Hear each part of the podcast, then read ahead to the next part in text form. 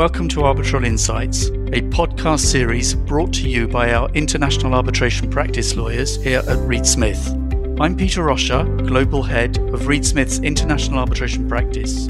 I hope you enjoy the industry commentary, insights and anecdotes we share with you in the course of this series, wherever in the world you are. If you have any questions about any of the topics discussed, please do contact our speakers. And with that, let's get started. Welcome back to another episode of Arbitral Insight. I'm Clément Fouchard, partner in the International Arbitration team at Reed Smith. Today, I'm very happy to have Paul-Jean Lecanu uh, with us to discuss some issues regarding investment arbitration and Africa, a perspective from an institution. Paul-Jean, I will uh, say a few words about you. So, hi, hello. Thank you for joining us. Hello, Clément. So you are a senior counsel and team leader at the International Center for Settlement of Investment Disputes, I C S I D, and you worked there for over ten years, and having been focusing on several world regions, especially Africa, which will be the topic of today's episode. And you are also co-founder of AfriCab, a non-profit organization with a focus on the promotion of arbitration in Africa. And you are also currently uh, its co-president. In addition to that, you are also a member of the advisory council to the Africa Arbitration Academy, which is another African organization that has been extremely active on the continent and beyond. So let's start with uh, some background information related to our today's topic. Paul-Jean, could you maybe put things into context and give us an idea of the African participation in uh, I C S I D proceedings? Thank you, Clément. Thank you for the introduction as well. So I think it's fair to say that African states have been key participants in the I C S I D dispute resolution system um, from, from the beginning. They had a very active role in the negotiation and drafting of the I C S I D Convention and then its entry into force. High-profile African jurists like Attorney General Elias of Nigeria participated in those negotiations and regional consultative meetings. And importantly, fifteen of the necessary twenty ratifications for the I C S I D Convention to come into force came from African states. So Tunisia, for example, was the first state to, to sign the convention, and Nigeria was the first to ratify it. Now, in addition to that, African states were often the first to test the provisions of the convention, partly because the, there were more African member states than states from any other region at the at the beginning. And so they were involved in foundational cases. There are many examples. I, I'll just mention uh, a few. There was the first contract-based case, the, the Holiday Inn in Morocco case, the first case based on a national investment law, S P P in Egypt. And I should also mention that the tribunal that upheld jurisdiction under a B I T for the first time in A A P L N, Sri Lanka, was composed also of a majority of arbitrators from the continent. So now today we have we have forty-six African member states. That means that they account for close to thirty percent of all African member states. And that means also thirty percent of the vote on the Administrative Council of I C S I D. That's the, that's the governing body that votes on a number of things, including the adoption of new arbitration rules. And I should probably mention that uh, Angola is the newest state signatory to the to the I C S I D Convention. Angola signed on the fourteenth of, of July, twenty twenty-two. Very recent news. Yes, yes, indeed. And we continue to receive expressions of interest from, from states, including from, from the Africa region.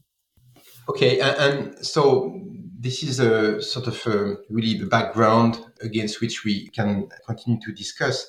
What about the, the caseload? Do you have statistics to share so that we we understand a bit more more precisely the, the, the share, the weight of the of the African continent in your activity? Yes, yes, and I'll try not to drown you in in, in figures. if we if we look up to December thirty-first of, of last year, The, the center had registered eight hundred seventy cases under the exit convention and, and additional facility rules. And so twenty-two percent of the total caseload involves African states as respondents. So that's about a fifth of all cases are cases involving African states. Now, if we look at just intra-African cases, so cases involving an African investors and an African states, we have a little less than six percent of cases. And so th- these these are, you know, these are the broad figures, uh, mm-hmm. if you will, when you look at the caseload.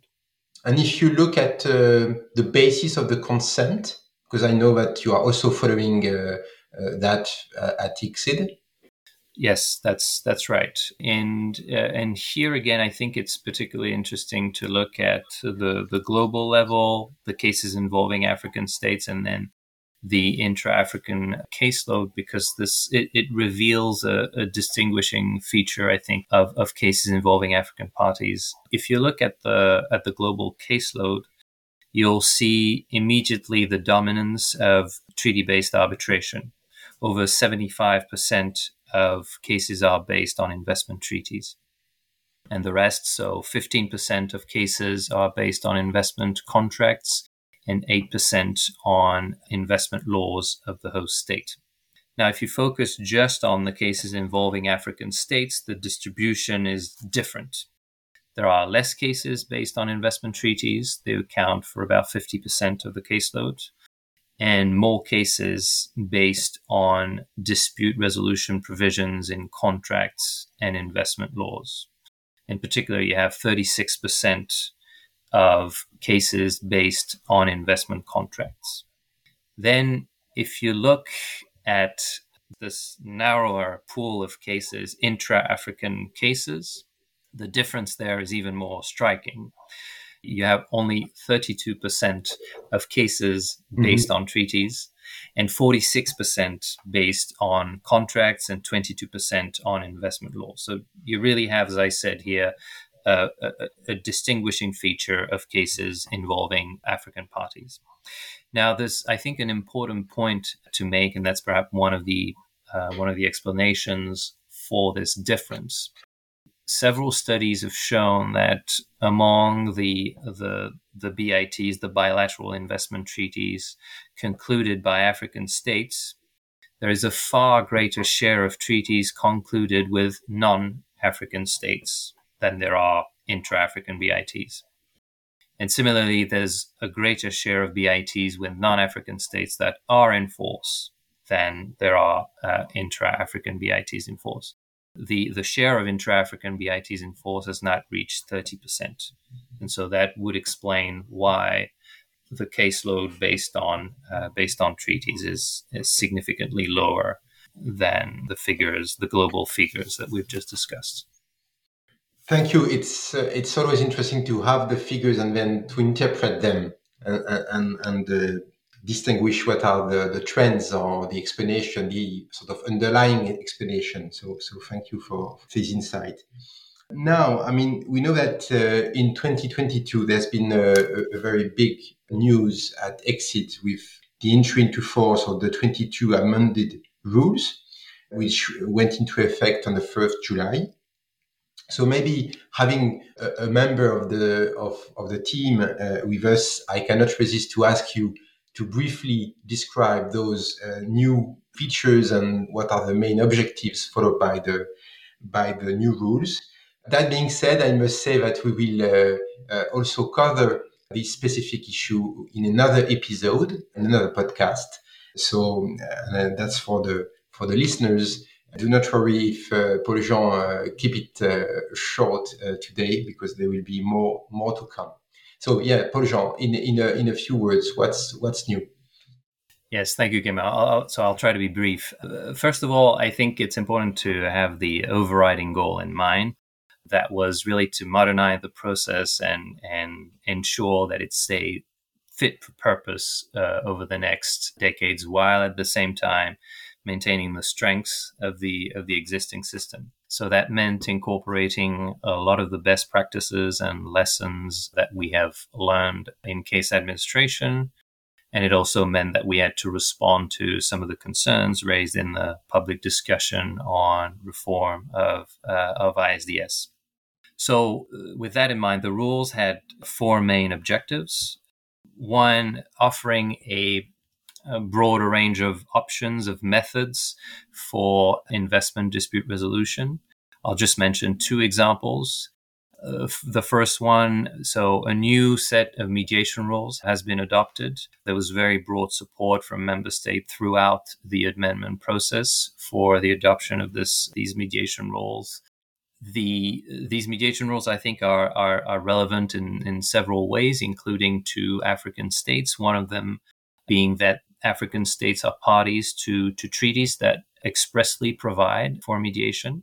And the second example I would mention is uh, the the additional uh, the additional facility rules, which I'm sure will be discussed further. But these rules have been significantly updated to become more widely available to users of I C S I D uh, arbitration and conciliation. So that's the first uh, the first objective: a broader range of dispute resolution options. The second one was achieving a greater efficiency and maintaining at the same time uh, procedural balance. So many measures, many provisions have been put into place to increase efficiency, including an express duty to act expeditiously for parties and arbitrators, shorter time periods for various steps, and time limits for tribunals to render awards and decisions, among other things. We also have new provisions on consolidation and coordination and, and security for costs. And these are examples of how efficiency and procedural balance can go hand in hand. The third, the third objective was the strengthening of provisions to avoid conflict of interests. So this we did this in three three ways mainly: expanding disclosure obligations on the part of arbitrators.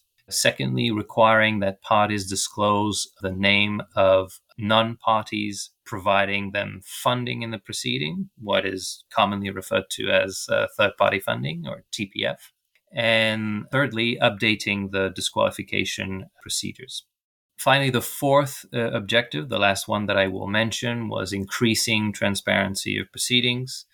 And the main goal there was really to increase the level of transparency where it would most affect or benefit the creation of a stable and consistent jurisprudence. So the focus was really on making all awards and decisions publicly available. And you mentioned the, the broad support of the member states in, in this process. How did the African states react to that, their participation or their, their engagement? So I have to say that there was broad participation pretty much from all world region. Really, to, you know, to, to achieve this, because you know this this started at the end of, of two thousand sixteen, beginning of two thousand seventeen, and uh, there were two really two guiding principles: participation by states and other users, and transparency.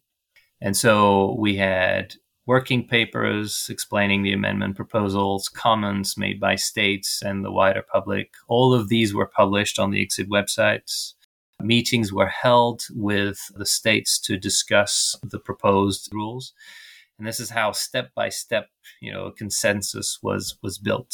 And and African states participated in those meetings. The The African Union joined also the meetings as as an observer. Many commented uh, in in writing, and so the this this whole process was was particularly uh, particularly constructive. And and and and it's because the participants, the member states in in particular, uh, knew that this was something important. I C S I D administers a large uh, majority of investment cases, and. And as I said earlier, African states are involved in about a fifth of those cases. So it was it was really a, a meaningful exercise. Thank you. Thank you for, for, for sharing also this uh, insider view of the process. Now, turning to really the continent and, and what's going on there in, in the investment field.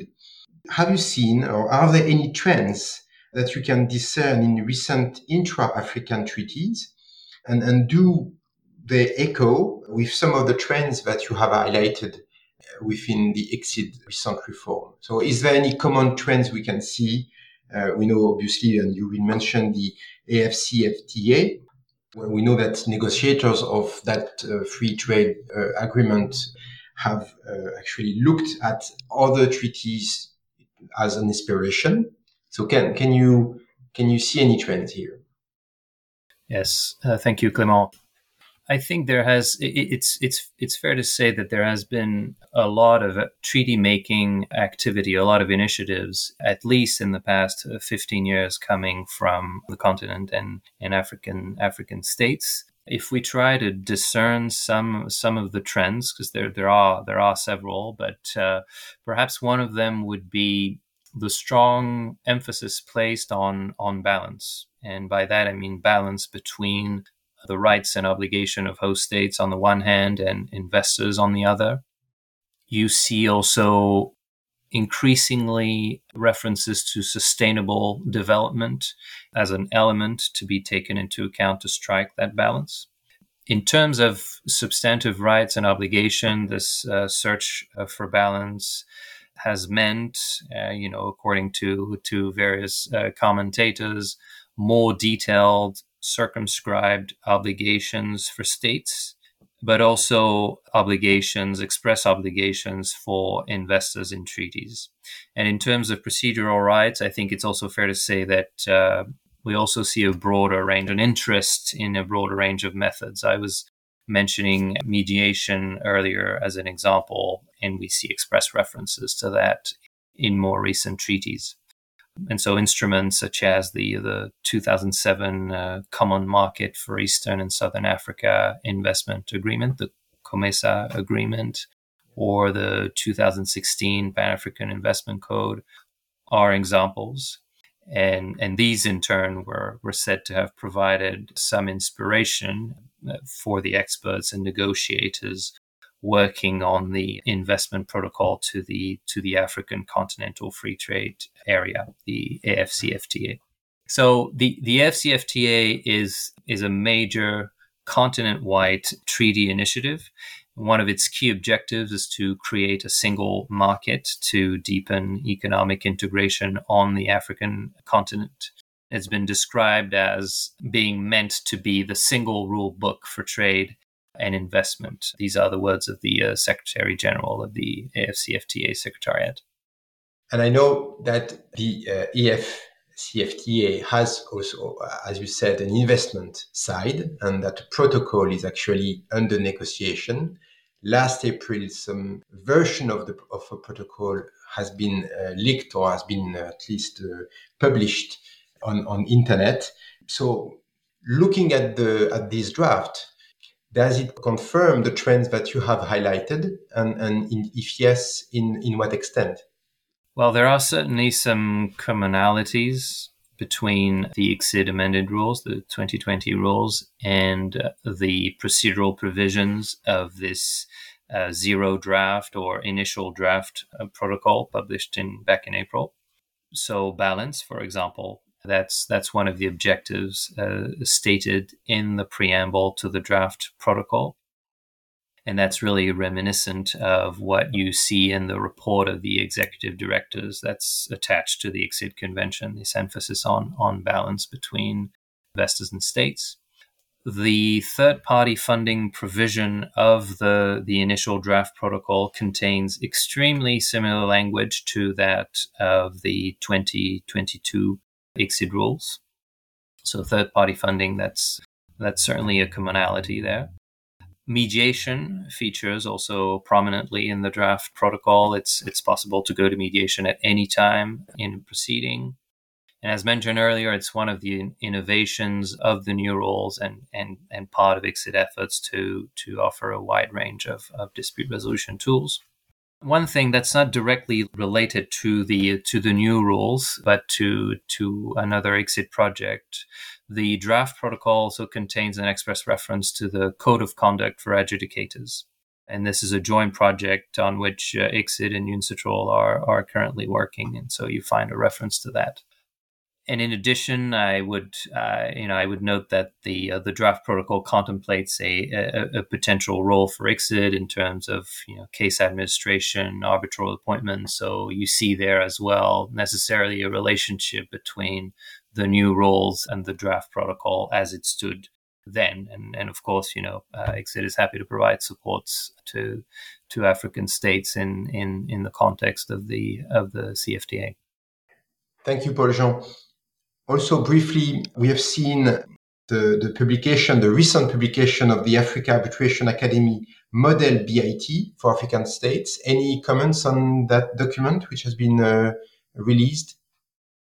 Yes, that's that's that's another important initiative, and I would say, I mean, there are many things to say about it, but here again, you see some similarities with both the new I C S I D rules and the initial draft uh, protocol regarding uh, procedural rules. The Academy Model B I T contains provisions on counterclaim. They contain provisions on security for costs, again, on third-party funding. It also contemplates a role for I C S I D and for the Secretary General regarding appointments. And I, I would say that these initiatives are perhaps, you know, a good illustration of how multilateral or, or collective processes can be mutually beneficial or enriching, partly through the uh, the participation of, of states in those different fora. Thank you. Maybe last question for you today. We've discussed potential future protocol on, on investment under the uh, scope of the A F C F T A. Then the question, which is probably uh, still a perspective, how to address the coexistence of intra-African B I Ts, and you, you mentioned those at the beginning of our discussion, and the protocol, the future protocol once ratified. Yeah, I think I think there are two. It's it's it's it's a very interesting question. I think there are perhaps two preliminary points. One, as you said, it's it's an initial draft. So here, there, our discussion is really based on a on a draft which may may change. Secondly, if an investment protocol were to be ratified by a large number of African states, that would mean binding obligations and the possibility of dispute resolution between a significantly greater number of African states and investors under the the C F T A protocol. And it's important to remember in that context that there are very few intra-African B I Ts in force, as, as you know, you were uh, recalling. And so if widely ratified, the draft protocol is likely to bring about significant changes. Now, what about that relationship between intra-African B I Ts and the draft investment protocol? There is in the in the initial draft a, a provision that addresses this issue. That draft says that existing B I Ts between the state parties, so between uh, African states parties to the to, to the protocol, are terminated upon entry into force. So that's one possibility. The provisions of the investment protocol would replace the provisions or the, the existing uh, intra-African B I Ts. Other options that have been discussed or or, or debated actually in, in one of the academies and AfriCarb's webinar earlier this year was the possible progressive alignment of treaties with the adoption of similar or identical provisions and, and norms. So there wouldn't be a replacement, but rather an alignment. Another possibility, of course, would be the, the status quo, no change, and a coexistence of norms. And each of these possibilities will raise its own sets of, of, of questions. So we'll see. Uh, you know, as the protocol negotiations continue to to progress, we should we should know which which option will prevail. Well, thank you, Paul-Jean. I can see that there are many other continuous uh, issues to be discussed, and uh, that can be um, the occasion to to reconvene uh, in the future. So thanks again for your time. Thank you for joining us today. Uh, and as I mentioned, there will be uh, more to come on Africa and arbitration. Thanks again. Thank you, Clément. Arbitral Insights is a Reed Smith production. Our producer is Ali McArdle. For more information about Reed Smith's global international arbitration practice, email arbitralinsights at reedsmith dot com. To learn about the Reed Smith Arbitration Pricing Calculator, a first-of-its-kind mobile app that forecasts the cost of arbitration around the world, search Arbitration Pricing Calculator on reed smith dot com or download for free through the Apple and Google Play app stores. You can find our podcast on Spotify, Apple, Google Play, Stitcher, reed smith dot com, and our social media accounts at reed smith L L P on LinkedIn, Facebook, and Twitter. This podcast is provided for educational purposes. It does not constitute legal advice and is not intended to establish an attorney-client relationship, nor is it intended to suggest or establish standards of care applicable to particular lawyers in any given situation. Prior results do not guarantee a similar outcome. Any views, opinions, or comments made by any external guest speaker are not to be attributed to Reed Smith L L P or its individual lawyers. All rights reserved.